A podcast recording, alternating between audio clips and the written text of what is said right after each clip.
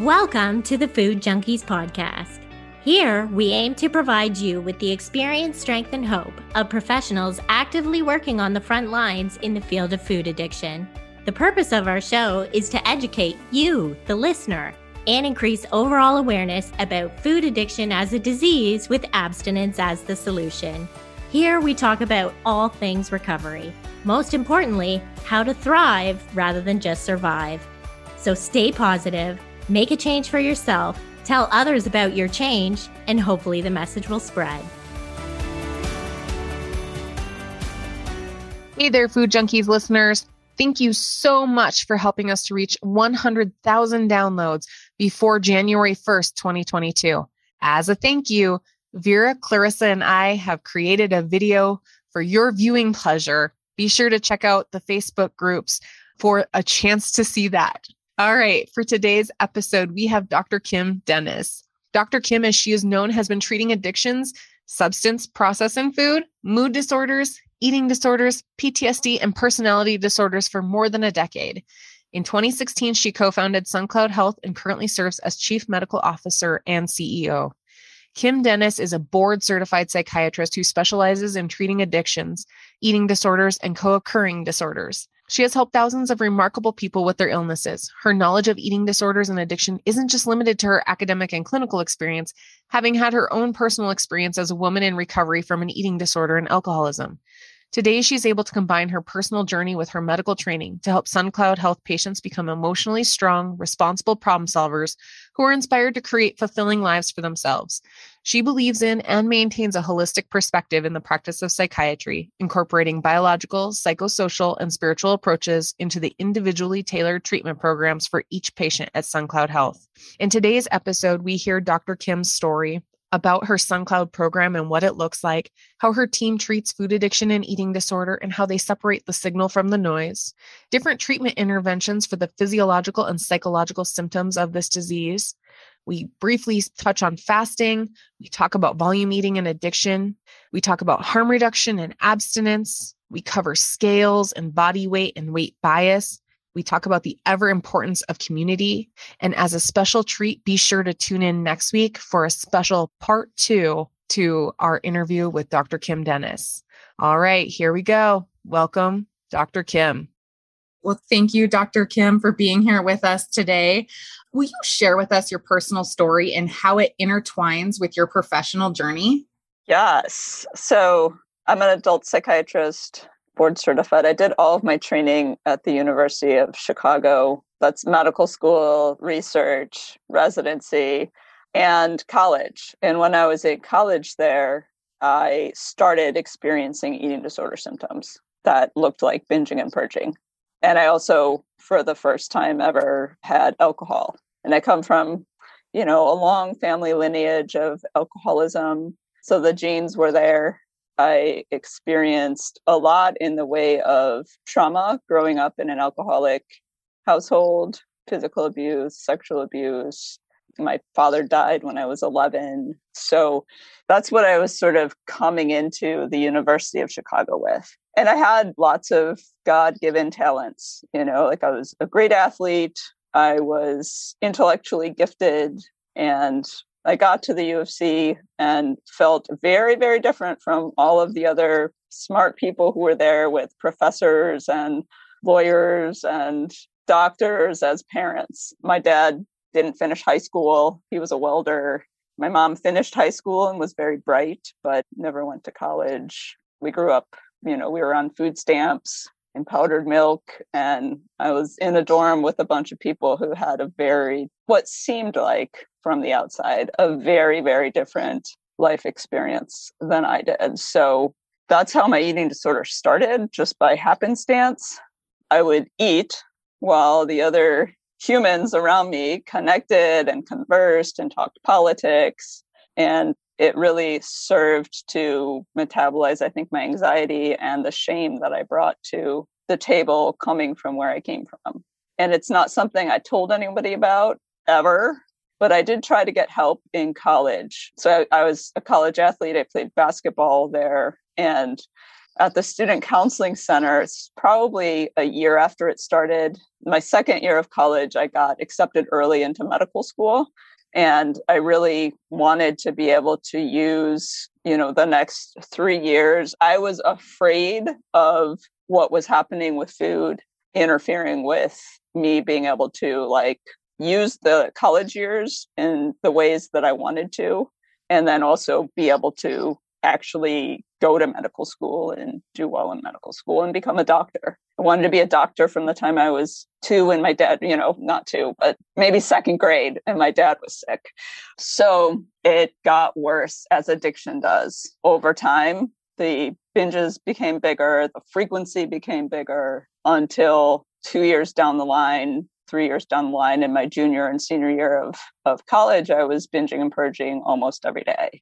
And then by medical school, every single day, relentlessly, all throughout the day. And I knew it was something that I couldn't stop. But the college counseling center, when I first went, was like, it's not that bad. We can only do six sessions anyways. So good luck. And then I had tried a couple other times to seek out therapists in the Hyde Park community, and there weren't eating disorder specialists. And they would, the ones that I did share what was going on would be like horrified and like, I don't know how to help you. Like, I hope you make it back next week, which is a terrible thing to hear from a person, especially. I think most doctors, most people who've been traumatized don't think very highly of asking anyone for anything, you know, especially help. And then to cross that threshold and ask and be met with, yeah, like, that's really messed up. We don't know how to help you, was felt like a death sentence to me. And I had pretty much surrendered to, in medical school, like, I'm just going to die of this. And that's okay. And that's where I was at. And I hadn't really, I finally found a therapist who had addiction and eating disorders experience, which is rare. It's rare now. It was really rare back then. And that guy saved my life and was able to talk about what was going on with food for me as like part of the disease of addiction. And I started going to twelve-step meetings, both around food and around alcohol, with a lot of resistance. You know, it wasn't like, hey, you should go to these mutual support groups. And I was like, oh, yeah, that's a great idea. You know, it was not like that at all. But eventually, there were people in those meetings who had nutritionists who understood food addiction, which, again, extremely rare, you know. And I just feel like I was like blessed, you know, with grace to have found people, the very few people who were able to say to me, like, I think there are certain food substances that may be fueling this for you. Like, yes, you have an eating disorder. You need to restore weight. And we want to help you have normalized eating. And there may be some food substances that just aren't safe for you to eat. You know, it's that level of sophistication between like, food addiction doesn't exist, all food's fit for all people all the time, which is dogma and insane. And everything's food addiction, like everybody with an eating disorder shouldn't be eating, you know, like sugar and white flour is dangerous for everybody with an eating disorder. You know, like neither of those are accurate. And for many, it's, you know, there's overlap, there's huge biodiversity. And I think if I was at a standard eating disorder treatment center, I would have died, quite honestly. So I got abstinent from binging and purging on April eleventh of two thousand one, and feel like I recovered from my eating disorder within the next, you know, two years, two or three years. And there are certain food substances that I have learned for my body elicit a chemical, biochemical reaction in my brain that is simply not safe for me, which is very different than I don't want to eat that food because I'm afraid I'm going to be fat. And there are people who have that. And I think our job as clinicians is to think about eating disorders as biological. Cynthia Bulik talks about them as, you know, like a physiogenetic disorder, which has physiology under it, it has genes under it, it has our society that we live in under it, it has thin bias, you know, it's so complicated. There are so many different facets that I think anybody who says this is true for all eating disorders is out of their mind. So how did that then evolve into what you do today? Like, how did that personal intertwine then with that professional? And you were like, this is, I'm going to be a doctor. This is, and this is who I'm going to work with. This is how I'm going to treat people. How did that come to be? Yeah. So that's a great question, because I was very, you know, from the time I knew I was going to be a doctor, you know, like in my head, like when my therapist said, like, you need to go to treatment, you need to at least like look at a P H P or an I O P program. And I was like, not going to happen. Like, I will not do that because I am in medical school and I don't recommend this, but you know, I did a more intensive outpatient treatment, but I was in medical school while I was doing this. And I ended up taking a year of, I went to my dean and said, I'd like to do a year of research. And I really did want to do research, but the primary purpose of taking that year was to get out of the hospital, like four a.m. to eight or nine p.m. schedule, and put some time into getting help and healing.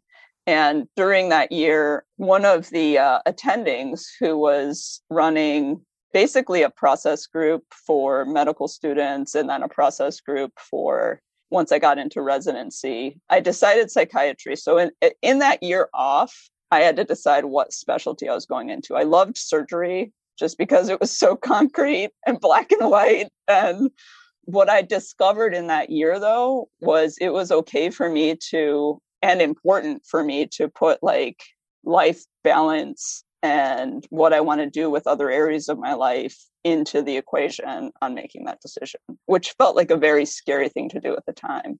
But there was one patient on the inpatient psychiatric unit. Like, I had a great experience there and the time just went by, which I think is a good sign. You know, like if you're doing something and you don't care if it's six o'clock at night or nine o'clock at night or four o'clock in the afternoon when you leave, I think that's a good sign. I had that experience in the O R. I had that experience on my psychiatric rotation. And I ended up deciding psychiatry because I didn't really want to spend like the next ten years only working and training, because I was looking to do a surgical subspecialty, not just general surgery, of course. So I decided to do a residency in psychiatry. But even then, I was like, I would never treat some like addiction or eating disorder patients, you know, because that would be, there was something that felt like shameful about that. Like, how could you as a person who has had these things treat people? It felt way too close to home. And that really, my world sort of like gelled into a whole after one of these supervision groups with this psychiatrist who disclosed he was in recovery from an eating disorder. And his whole practice was addictions and eating disorders.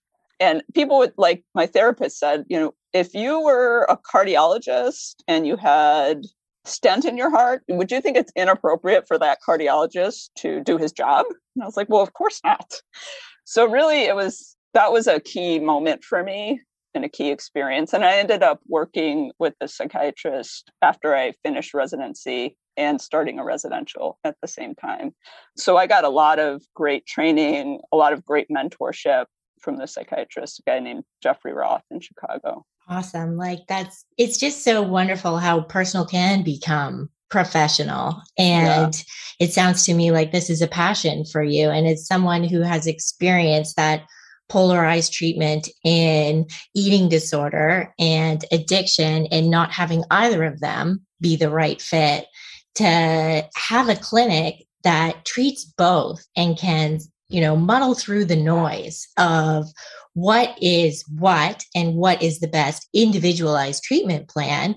I think that is, I mean, because exactly like you said, right? There's no one treatment that's going to work for everyone. So can you tell us a little bit more about your clinic, your program, your treatments? What kind of professionals are on your team? Yeah. So one other thing about my training, I did, you know, I spent a year working with Daniel LaGrange because we had an academic eating disorder clinic at the University of Chicago, which is rare. Like, most medical students and residents get no eating disorder training. So I had that in the background too. you know, and I knew I loved working with that patient population. But that too was like research, you know, which is very specific, very black and white. This is the treatment that we're studying and this is how we do it. So I just wanted to throw in that little piece that I like forget about sometimes, but that too was very influential to me. But our clinic here, so from the outset, the artificial D S M-ology of mental health never made sense to me. It seemed like pseudoscience. It seemed to not fit many patients who have three, four different quote unquote primary diagnoses all happening at the same time. And also, I'm the type of person and I have the type of brain that looks at, that can see similarities. You know, I think you were mentioning like, where's the signal underneath all the noise? So there's huge overlap between addiction, obsessive compulsive disorder, anorexia, bulimia, binge, and, you know, even patients with eating disorders can have all three of those if you look at the course of their twenty years of having an eating disorder. So I've always had an eye towards let's treat the individual, let's respect their biodiversity, and let's look at what is the underlying pathophysiology. That helps me as a psychiatrist, even if I'm just talking about psychopharmacology, look at, well, instead of treating everybody who has this D S M diagnosis with the same medication, addiction is a great example of this. You know, some people with addiction have dopamine receptor issues. Some people with addiction have dopamine production issues. Some people with addiction have something else going on neurochemically. And my, you know, the tools that I have, the relatively limited tools that we have in our pharmacology box need to be selected based on what we think would help the person's brain, not just, well, they have depression and this is F D A approved for depression, so this is what I'm going to use. And we really have built our practice and our clinics here using that model, which is, I think, I'm biased, but I think a sophisticated model. You know, it's not, and we've been able to handpick clinicians who want more than just cookie cutter medicine, cookie cutter psychiatry, who are able to really incorporate non-dual treatment approaches and non-dual therapies and a non-dual treatment model, essentially. And that's hard. You know, a lot of new clinicians really want, like, what's the policy? Like, how many times, like, if this happens, I just want you to tell me what to do one hundred percent of the time. And there are some like broad strokes that exists for, but so much in what we see clinically is not going to be the same answer for patient X as it is for patient Y. So our clinic is really built on treating people with complex co-occurring addictions and eating disorders, being able to treat patients in a truly patient-specific way. This is very rare when it comes to nutrition and, you know, nutritional therapy. Many eating disorder professionals that I talk to are like, how do you do that at a meal support table when someone with restricting anorexia sees somebody with food addiction not having a cupcake for her snack? And we do that because from the intake process, from the, okay, you are a person who wants to receive treatment here, let's give you informed consent. These are the things that we look at. These are the things that we believe in. There are some people that can't tolerate some of the boundaries that we set around coming to SunCloud for treatment, or who don't, who aren't interested in, for example, trying alternatives to stimulants or benzodiazepines. There are some people who shouldn't get off of stimulants or benzodiazepines. And those are folks that we have wonderfully have a, a whole number of other treatment centers who will support that. There are people who don't want to stop using marijuana every night, you know, because it helps them with X, Y, or Z. That's totally fine. We respect that. Here are three other treatment centers who will support that. So I think that gives sort of a pretty clear overview just philosophically of where we come from. We have intensive outpatient P H P at three different locations in the Chicago area. And we just opened a twenty-one bed residential unit last month as well, which is super exciting. That is super exciting. And as a, I'm a master's level dual clinician, mental health and substance use disorder, licensed addiction counselor. So like everything you're saying just gets me so excited. And I was telling Clarissa and the other ladies who are listening in today that I was like, maybe after this interview, I can come shadow one of you guys' clinics. That'd be great. It's just so, it's just so exciting. I mean, where I live, we have a P H P, I O P, and just regular level one outpatient eating disorder clinic right here in the community in which I live. In fact, it's, I think it's the biggest one in the Southwest. I could be wrong about that, but they don't deal with the addiction part, you know, and I don't know that they even address food. I don't even know that food addiction is, is even on their radar, let alone that there could be yeah. addiction going on in these cycles of the eating disorders, right? And the like endogenous endorphins and like just getting addicted to that cycle. So I just, I get so excited when I hear about programs like yours, because to me, it's a fantasy, right? Like that's the dream that I've had for a while now. And then here it turns out people are already doing it. So thank you yeah. for coming before us and doing but that. But there's a lot of shade thrown at me in the eating disorder world. Oh, I'm sure. And there are even people who are like, oh, like take the addicts. Like we don't want to treat them. Like those that, are the people that wreak havoc on our milieu. Yes. You know? Oh my gosh. Or, I get like, that all the time. Yeah. We see food addiction, but we don't talk about it. You know, and oh. we would never say we treat it. We just keep that behind closed doors with this one patient, which is oh. stigmatizing. And, you know, the implicit message there is like, there's something wrong with you. Don't talk right. about this. Yeah. Or if word got out, then yeah. we'd be overrun or something. Yeah. Exactly. So will you walk us through then how you decipher which clients need like eating disorder treatment versus food addiction treatment? Like, do you use the food addiction scale or do you have some sort of screening or yeah. assessment process? Well, I mean, just to start with, we don't even take a stance of eating disorder versus food addiction, right? So there are people who have eating disorders alone. There are people who have eating disorders plus food addiction, and there are people who have food addiction alone. So we use, you know, a standard diagnostic interview, standard psychiatric interview. And then the nutritionist does a detailed history, food history, weight history, behavior history, you know, cognitive areas of the disease history. We look at growth curves as well when we have access to them. And we use the Yale Food Addiction Scale two point oh, but we don't just use that because there are plenty of false positives on the Yale Food Addiction Scale. We know that chronic undernourishment and chronic deprivation can produce something that looks like addiction, right? Because the reward center is becomes more and more sensitized as body weight decreases. That's not usually food addiction. Food addiction, you know, Timothy Brewerton and David Wiss wrote a really nice paper about this, like teasing out the signal from the noise. And some of the stuff that they talked about is exactly what we train our clinicians in, what we train our nutritionists in. Here are the risk factors.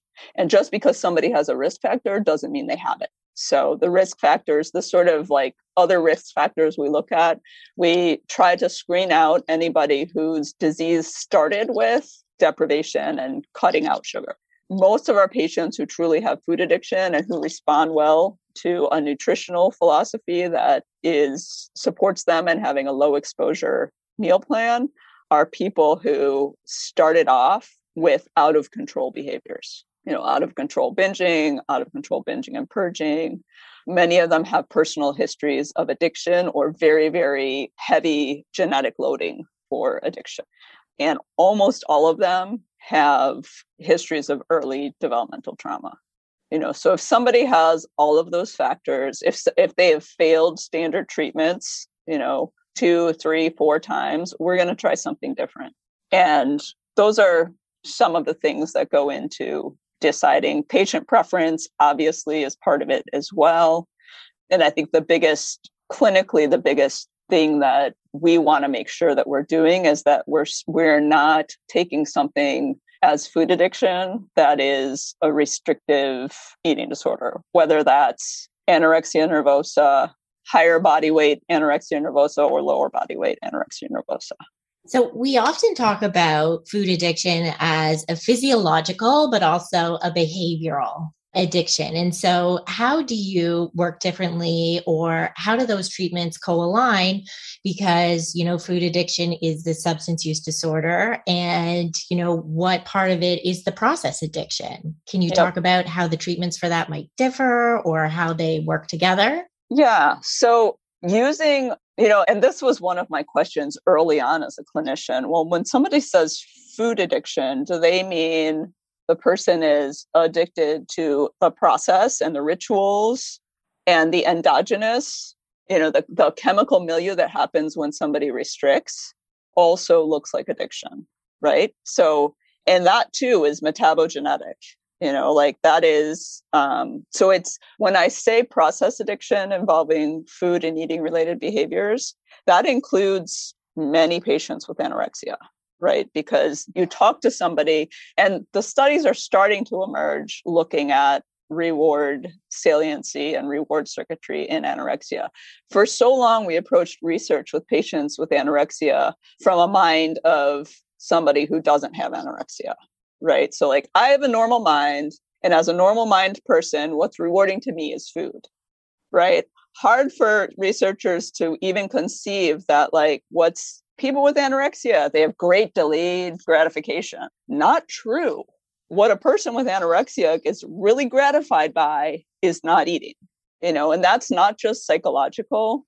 There's something that happens biologically that I think is at the root of the hyperactivity that we see in anorexia. People, when they are in their disease, feel high, it's described feeling high, many people, you know, so even that, I think for many patients with anorexia have an addictive process going on. For people with bulimia and binge eating disorder, sometimes with restricting anorexia, the treatment for that isn't um, avoid sugar or white flour. And a lot of, I think part of why food addiction gets a bad rap is because the few places historically that have done it or substance abuse treatment centers that do it, do it in a very rigid, like all or nothing way, you know, and that actually hurts, you know, just as much as not acknowledging food addiction hurts that subset of patients, food as substance addiction hurts that subset of patients that actually have it.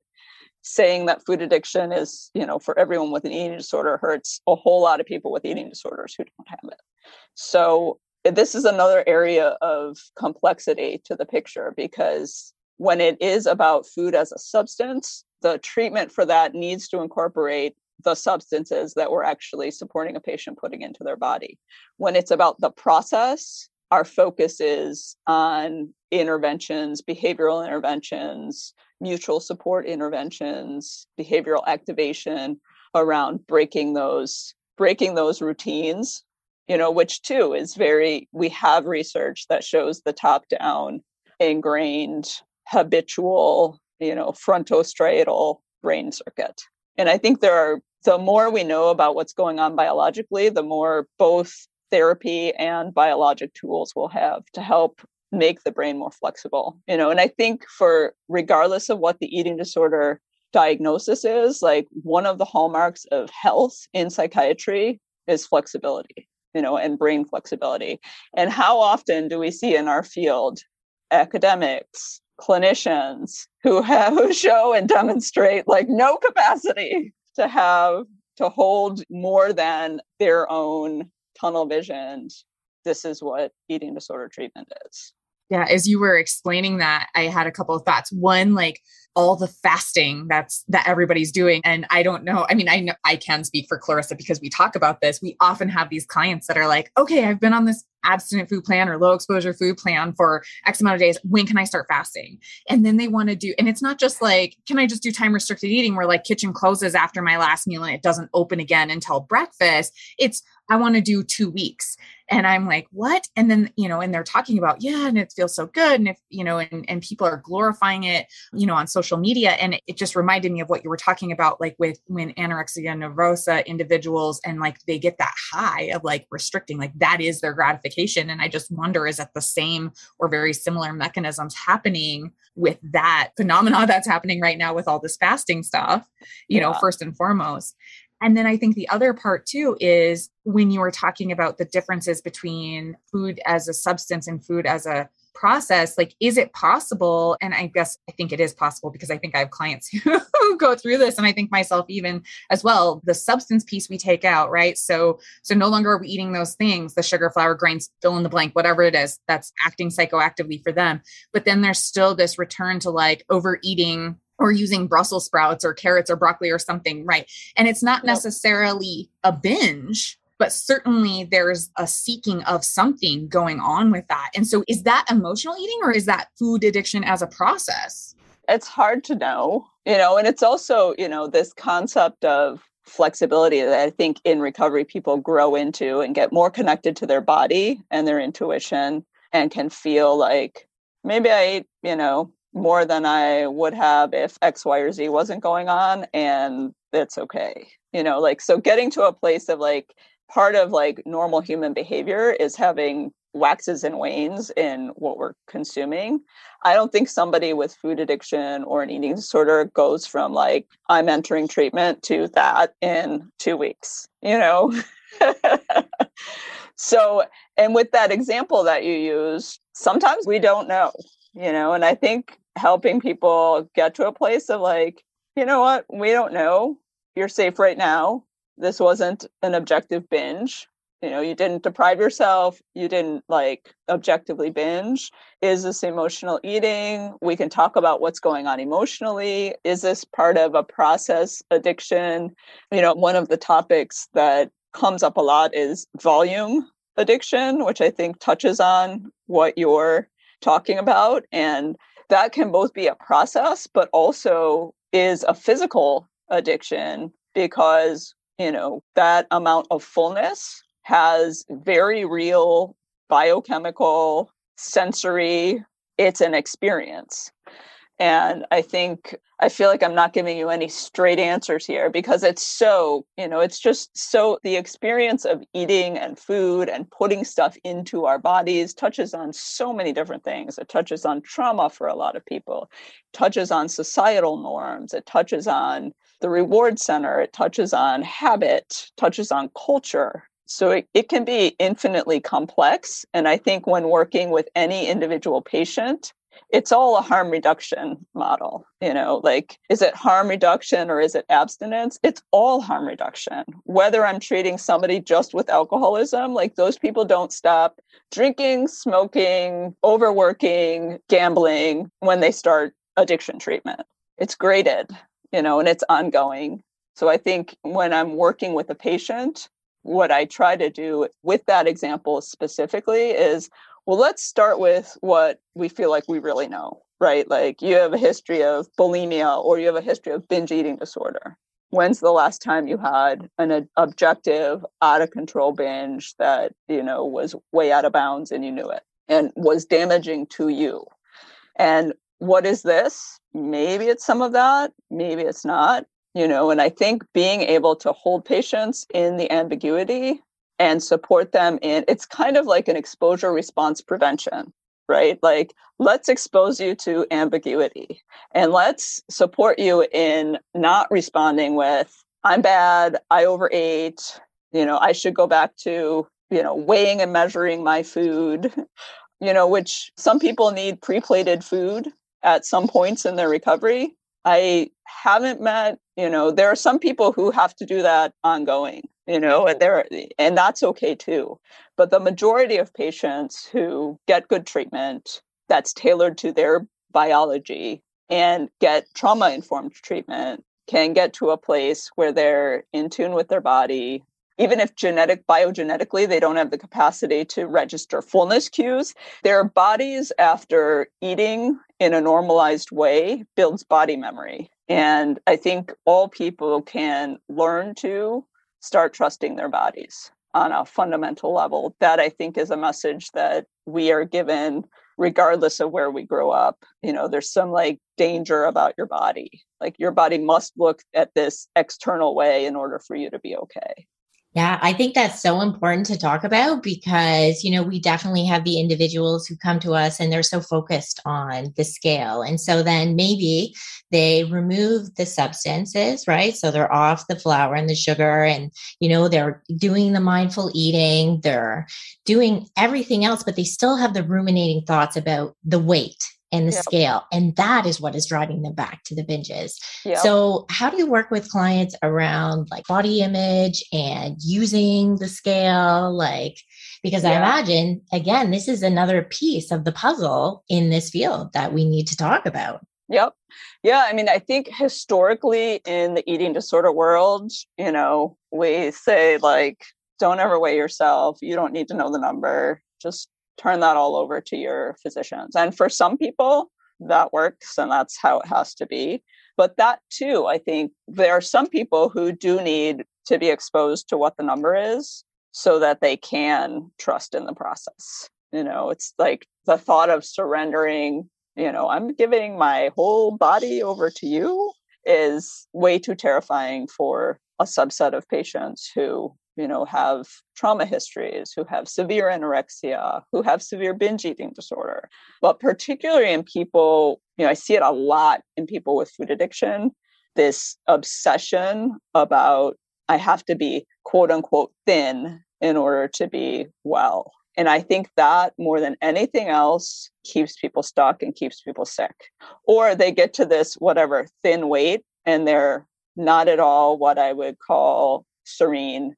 Not at all. Sometimes being at an artificially, for you, artificially low weight because it's on somebody's B M I chart can also propel things like, you know, rigidity in thinking, ruminations about body image, depression. You know, our brains need glucose, and foods that can be broken down into glucose in ways that don't like cause huge spikes in the reward center for people with food addiction in order for our brains to function and in order for us to make neurochemicals that are associated with well-being from a mood perspective. So, you know, I've had patients with twenty years of quote unquote abstinence in what I will say is highly regimented, rigid eating programs where there are whole food groups that are cut out who have intractable depression, but they're quote unquote abstinent.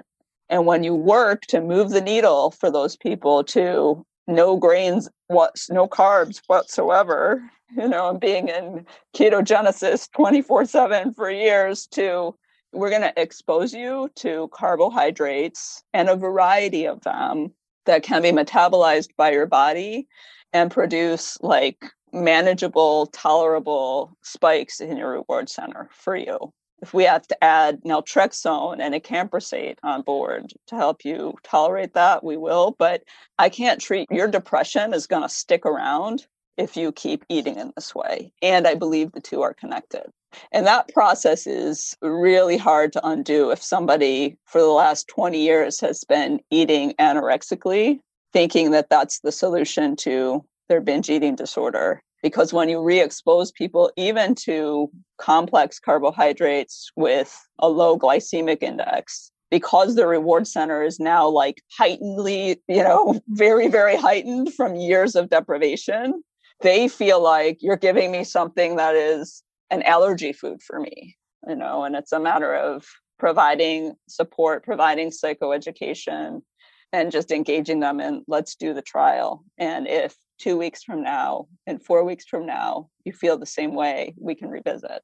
Oh, we have to have you back for a part two, because I know there's just so many things that we're never going to get to, but I just like, again, our listeners can't see us, but Clarissa and I are like nodding our heads. Yes. And I think again, it's just been so nice. And, I, and this is probably why David Wiss pointed us in your direction, because you're speaking our language. We feel like we're often railing against this tidal wave of more concrete, you know, the giants, the leaders that came before us. We're just met with opposition so often. I think it's just so refreshing and I think nice it's more to hear. Than opposition. Yeah, right. I it mean, is. I'm being kind here. Let's, let's be, yeah, that's true. Okay, fine. Thanks.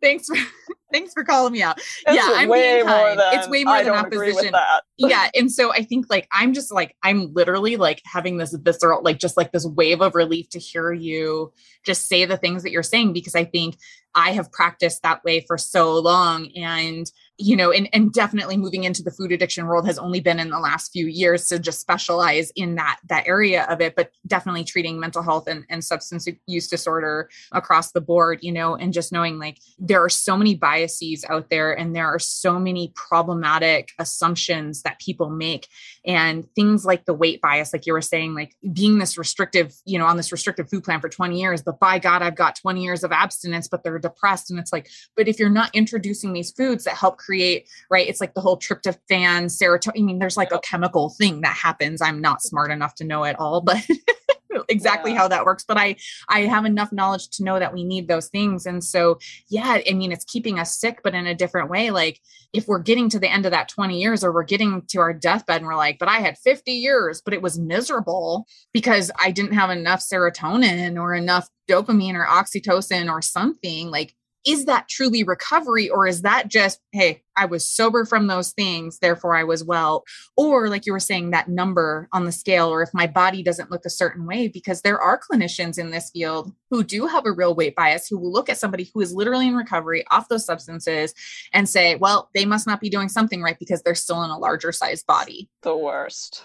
Yeah. Yeah. No, yeah, within the field, especially, yes. you know, there's yes. plenty of primary care doctors that do that right. all day, every day to the masses. Yes. But we hope within this field that we can, you know, get to a level of just a little bit more sophistication, you know, and, yeah. in, you know, we talk about inclusivity all the time, right? Mm-hmm. And the eating disorder world is, unless you are fully recovered, unless you eat all foods because they fit for everybody, you don't count. Your voice doesn't count. There's not treatment for you. If you're a professional that treats it, you're excluded, and you know, yeah. not in person because everybody's nice, you know, but, no, but behind the scenes, behind the scenes, and very backhandedly, like on, on social media, using social media platforms to just like, yeah, it's craziness for sure. And then you think about all the young people that are mostly on social media and seeing those messages. So because we're running out of time, I really, really, really want you to answer this for our listeners, or, or explain for our listeners the importance of dopamine receptor density and how community really impacts that, like just really driving home the importance of community. So that's another piece that I think, you know, when I hear people railing against twelve-step support or twelve-step communities for people with eating disorders, there, we know, this is one of the few things we know, when people are socially isolated, their dopamine receptor density decreases. We know when people binge eat, their dopamine receptor density decreases. And even if I had the best medication in the world to add dopamine back to your brain, if you don't have the receptors, that medication isn't going to do a whole lot. And one of the best ways to add dopamine receptors is to support people in feeling like they belong, to support people in being around other humans, you know, which in my experience, I can't say that I've treated any patients in the last twenty years who have no way, shape, or form of trauma. I know that was a double negative. So every patient that I've treated with an eating disorder and addiction in the last twenty years has had some form of trauma that, you know, they may not have P T S D, but their trauma has impacted them. And at a very young age, this phenomenon happens. So if you're growing up with family dysfunction, if you're growing up where there's shame for other reasons swirling around the household, I oftentimes say shit rolls downhill. You know, kids, attuned kids pick up on that, absorb it, and then play it out, you know, and that has a early developmental brain-based decrease in dopamine receptors, which drives kids to seek replenishment of that. Sometimes that's through food. Sometimes that's through risk-taking. Sometimes, many times, kids get diagnosed with A D H D and get put on stimulants at a very young age. Not because they have A D H D, but because they have the beginnings of post-traumatic stress disorder or developmental trauma disorder, as Bessel van der Kolk says. So, yeah, I mean, I also haven't met too many people with eating disorders that think it's a great idea to, like, go be part of a group, you know, like, no, thank you. Can't we just do one-on-one forever?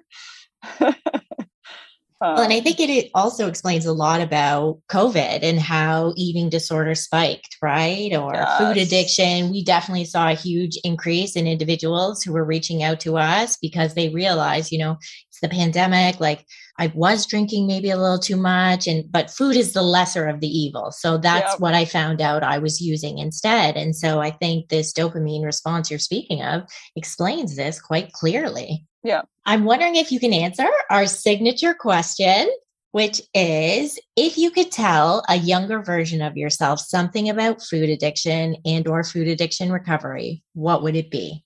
It's a really good question. I mean, probably, you know, when I think about my college experience, it was like havoc was wreaked on a college experience. You know, when I think about the things that I loved, I loved playing basketball, and that was affected. My relationships, like I had, I have still like the best teammates and most supportive teammates in the world, you know, but this addiction, addiction interferes with connection, right? Secrets, secrets kill, you know, and damage relationships. So I think what I would tell my younger self is like, you deserve all of this. You deserve all of this connection. You're in a place now that has amazing people who actually care about you and would love to help you.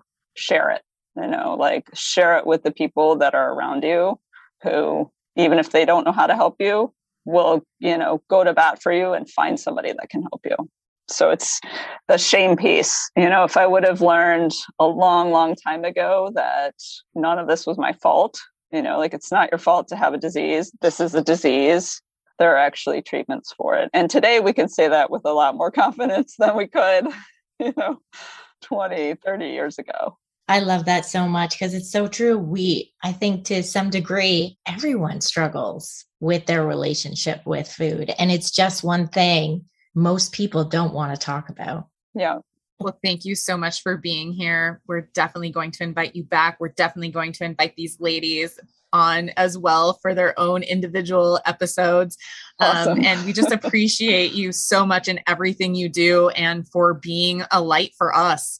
So keep right. fighting the good fight.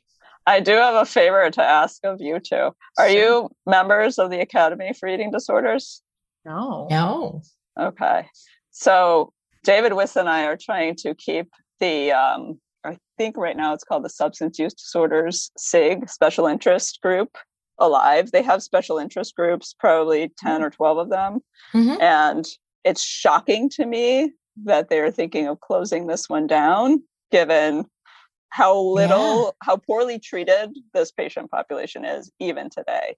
So if you know anybody at the Academy, if you want to join yourselves, would love to have you in the special interest group where we're going to be doing some cool things like having monthly case consultations and other sorts of activities like that. So I will sign Absolutely. Up. I had no idea such a thing existed. Yeah. I will sign, I will sign up for that. Yeah. I will join. Awesome.